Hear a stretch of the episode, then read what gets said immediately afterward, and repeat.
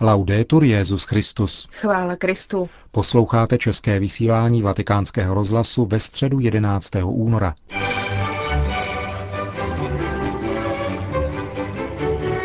I dnes se v aule Pavla VI.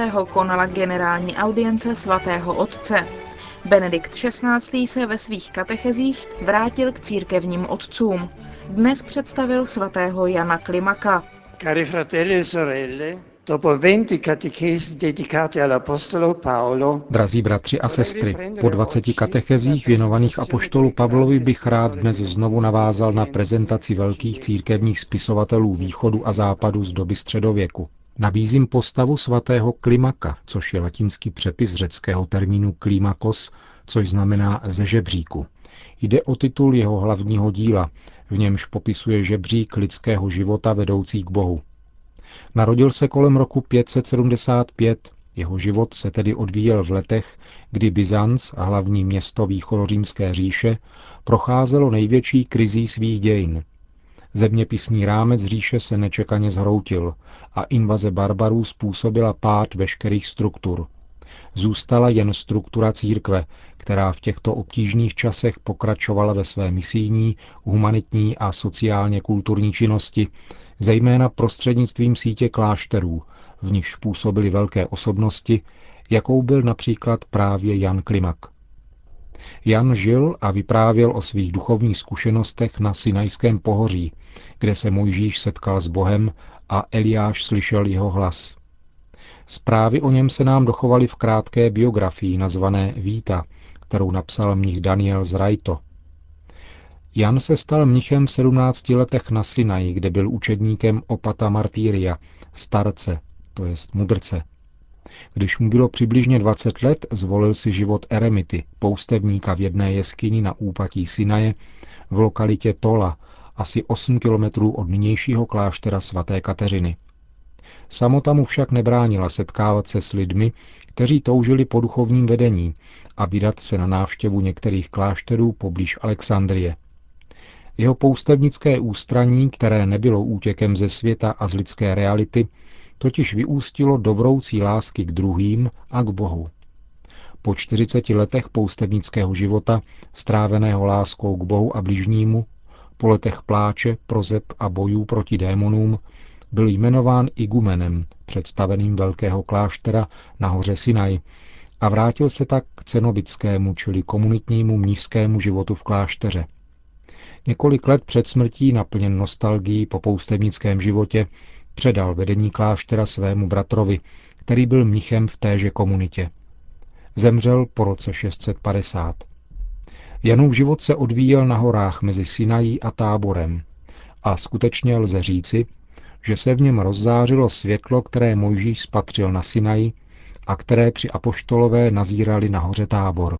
Divenne, come ci ha detto, famoso per questa opera La Scala, Climax. Proslavil se, jak už jsem řekl, spisem Žebřík, jež se na západě označuje jako Žebřík do ráje.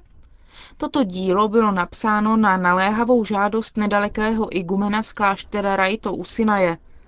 Žebřík je ucelené pojednání o duchovním životě, ve kterém Jan popisuje cestu mnicha od zřeknutí se světa až k dokonalosti lásky. Je to cesta, která podle tohoto pojednání vede přes 30 příček či stupňů, z níž každý je napojen na ten následující. Cestu lze schrnout do tří po sobě jdoucích etap. První je výrazem roztržky se světem za účelem návratu do stavu evangelního dětství. Podstatou tedy není ona roztržka, ale navázání na to, co řekl Ježíš o návratu k pravému dětství v duchovním smyslu, tedy být jako děti, Jan to komentuje. Dobrý fundament spočívá na třech základech a třech sloupech. Nevinnosti, postu a cudnosti. Všichni v Kristu znovu narození mají začít u těchto věcí a brát si příklad od těch, kteří jsou novorozeňaty fyzicky. Dobrovolné oddálení od drahých lidí a míst umožňuje duši vstoupit do hlubšího společenství s Bohem. Toto zřeknutí ústí do poslušnosti, která je cestou pokory prostřednictvím ponižování, kterých se od bratří nikdy nebude nedostávat. Jan to komentuje. Blažený ten, který umrtvil vlastní vůli až do konce a svěřil péči o sebe sama svému učiteli v pánu. Ten totiž stane po pravici ukřižovaného. Druhou etapu cesty tvoří duchovní boj proti vášním. Každý stupeň žebříku představuje nějakou hlavní vášeň, která je definována a diagnostikována předepsanou terapií a poukazem na odpovídající ctnost. Souhrn těchto stupňů představuje bez pochyby to nejdůležitější pojednání o duchovní strategii, které známe. Avšak boj proti vášním má pozitivní nádech a nestává se něčím negativním díky obrazu ohně Ducha Svatého. Všichni, píše Klimak, kdo se pouští do tohoto krásného, tvrdého a úporného boje, ať vědí, že se vrhají do ohně, pokud opravdu touží potom, aby v nich přebýval oheň nehmotný, oheň Ducha Svatého, který je ohněm lásky a pravdy. Pouze moc Ducha Svatého zajistí vítězství. Podle Jana Klimaka je však důležité si uvědomit, že vášně nejsou špatné sami o sobě, ale stávají se takovými tehdy, zachází-li s nimi svoboda člověka špatně. Jsou-li vášně očištěny, otevírají člověku cestu k Bohu za pomoci energií, v níž se pojí askeze a milost. A pokud vášně obdrželi počátek a řád od stvořitele, pak jejich hranice nemají meze. Poslední etapou cesty je křesťanská dokonalost, která probíhá v posledních sedmi stupních žebříku. Ty představují nejvyšší stádia duchovního života, která zakoušejí tzv. hesychasté, poustevníci samotáři, to je ti, kteří dosáhli vnitřního klidu a pokoje, ale jsou dostupná také horlivým cenobitům, tedy mnichům žijícím v komunitě. Z prvních třech, prostoty, pokory a rozlišování, považuje Jan podle mínění otců pouště za nejdůležitější to poslední, to je schopnost rozlišování. Každé jednání je třeba podrobit rozlišování, všechno totiž závisí na hlubokých motivacích, které je třeba zvážit. Tady přistupuje k živému nitru osoby za účelem probudit v poustevníkovi, v křesťanovi boží dary, duchovní vnímavost a cítění srdce. Jako vodítko a pravidlo, píše Klimak, musíme v každé věci hned po Bohu následovat svoje svědomí. Takto je dosažen klid duše, hesychia, díky němuž může duše objevit božská tajemství. Stav klidu, vnitřního pokoje, připravuje hesychasta v modlitbě, která je podle Jana dvojí.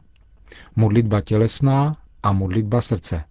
První je vlastní tomu, kdo si musí pomáhat tělesnými postoji, sepnutím rukou, vydáváním zdechů, bytím se do hrudi a podobně. Druhá je spontánní, protože je účinkem probuzení duchovní vnímavosti, božího daru tomu, kdo je oddán modlitbě tělesné. Jan jí dává jméno Ježíšova modlitba – je tvořena vzýváním pouhého jména Ježíš, invokací, která je nepřetržitá jako dýchání. Ježíšova památka, píše Klimak, se zcela sjednotí s tvým dechem a tak poznáš užitek vnitřního pokoje, hesychia.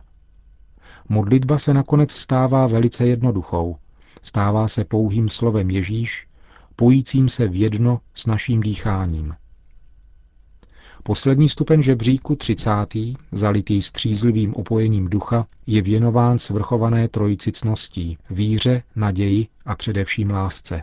Jan hovoří o lásce také slovem eros, lidská láska, podobenství manželského sjednocení duše s Bohem.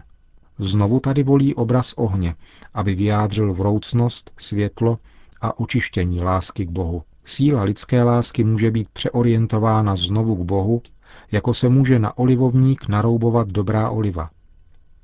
Jan je přesvědčen, že intenzivní zkušenost této lásky, eros, umožní pokročit duši značně více než tvrdý boj proti vášním, protože její moc je obrovská. Na naší cestě tedy převažuje pozitivita. Láska je však nazírána také v úzké souvislosti s nadějí. Silou lásky je naděje, díky níž očekáváme odměnu lásky, píše Klimak. Naděje je branou lásky. Nedostatek naděje ničí lásku, k níž se pojí naše námahy a která je oporou našim soužením a díky níž jsme obklopeni božím milosedenstvím. Závěr žebříku podává syntézu celého díla slovy, která autor dává vyslovit samotnému Bohu. Tento žebřík tě naučí duchovní ochotě vášní. Já jsem na vrcholku tohoto žebříku, jak řekl můj velký zasvěcenec svatý Pavel. Nyní trvá víra, naděje a láska, tato trojice, ale největší z nich je láska. V tomto bodě se nabízí poslední otázka. Může žebřík, dílo napsané mnichem poustevníkem, který žil před 1400 lety, ještě něco říci nám dnes? Může být pro nás ještě aktuální existenciální přístup člověka, který v době nám tak vzdálené prožil celý svůj život na Sinajském pohoří? Na první pohled by se zdálo, že odpověď musí znít nikoli, protože Jan Klimak je nám příliš vzdálený. Ale podíváme-li se trochu blíže, spatříme, že onen mnižský život je pouze velkým symbolem křestního života, života křesťana. Představuje nám, tak říkajíc velkými písmeny to, co my denně píšeme malými. Je to prorocký symbol, který zjevuje, co je to život pokřtěného ve společenství s Kristem, s jeho smrtí a vzkříšením. Pro mne je zvláště významná skutečnost, že vrcholek žebříku, poslední stupně, jsou zároveň základními, počátečními a nejjednoduššími cnostmi. Víra, naděje a láska. Nejsou to cnosti dostupné jenom mravním hrdinům, ale jsou to dary boží všem pokřtěným. V nich vyrůstá i náš život. Počátek je zároveň cílem. Východisko je také konečným bodem. Celé putování směřuje ke stále radikálnější realizaci víry, naděje a lásky. V těchto ctnostech jsou přítomny všechny stupně žebříku. Základní je víra, protože tato ctnost v sobě zahrnuje to, že se zřeknu své arogance, svojí myšlenky, svého nároku soudit sám, aniž bych se svěřil druhým. Nezbytná je tato pouť k pokoře, k duchovnímu dětství. Je třeba překonat postoj arogance, který vede k tvrzení já v této své době, v 21. století, vím lépe to, co mohli vědět tamti v oněch dobách. Naopak, je třeba svěřit se pouze písmu svatému, pánovu slovu, přistupovat s pokorou k horizontu víry, abychom tak vešli do nezměrné šíře univerzálního světa, božího světa. Takto naše duše poroste, poroste vnímavost srdce vůči Bohu. Správně říká Jan Klimak, že pouze naděje nás uschopňuje žít lásku. Naděje, v níž přesahujeme každodenní záležitosti, neočekáváme úspěch v rámci našich pozemských dnů, ale čekáme na závěr zjevení Boha samého. Pouze v tomto rozsahu naší duše, v této sebetranscendenci, se náš život stává velkým a můžeme snášet každodenní námahy i zklamání. Můžeme být na druhé hodní aniž bychom čekali odměnu. Jedině pokud je Bůh, tato velká naděje, k níž směřuji, mohu každý den uskutečňovat drobné krůčky svého života a učit se tak lásce.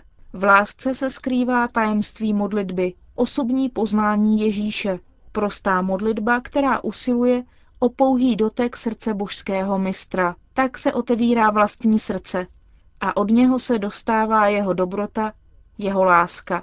Užívejme tedy tento žebřík víry, naděje a lásky a dosáhneme pravého života.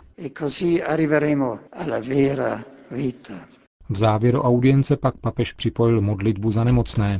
Světový den nemocných připadá totiž právě na dnešek. Mezi pozdravy poutníků tentokrát nechyběla čeština. Srdečně vítám poutníky z Neuma a okolí. Nech ti táto pouti do režima i krobům apoštolu Petra i Pavla by vás rožonili touhu po duchovní dokonal, dokonalosti. Tomu vám rád všechnám. Chvála Kristu.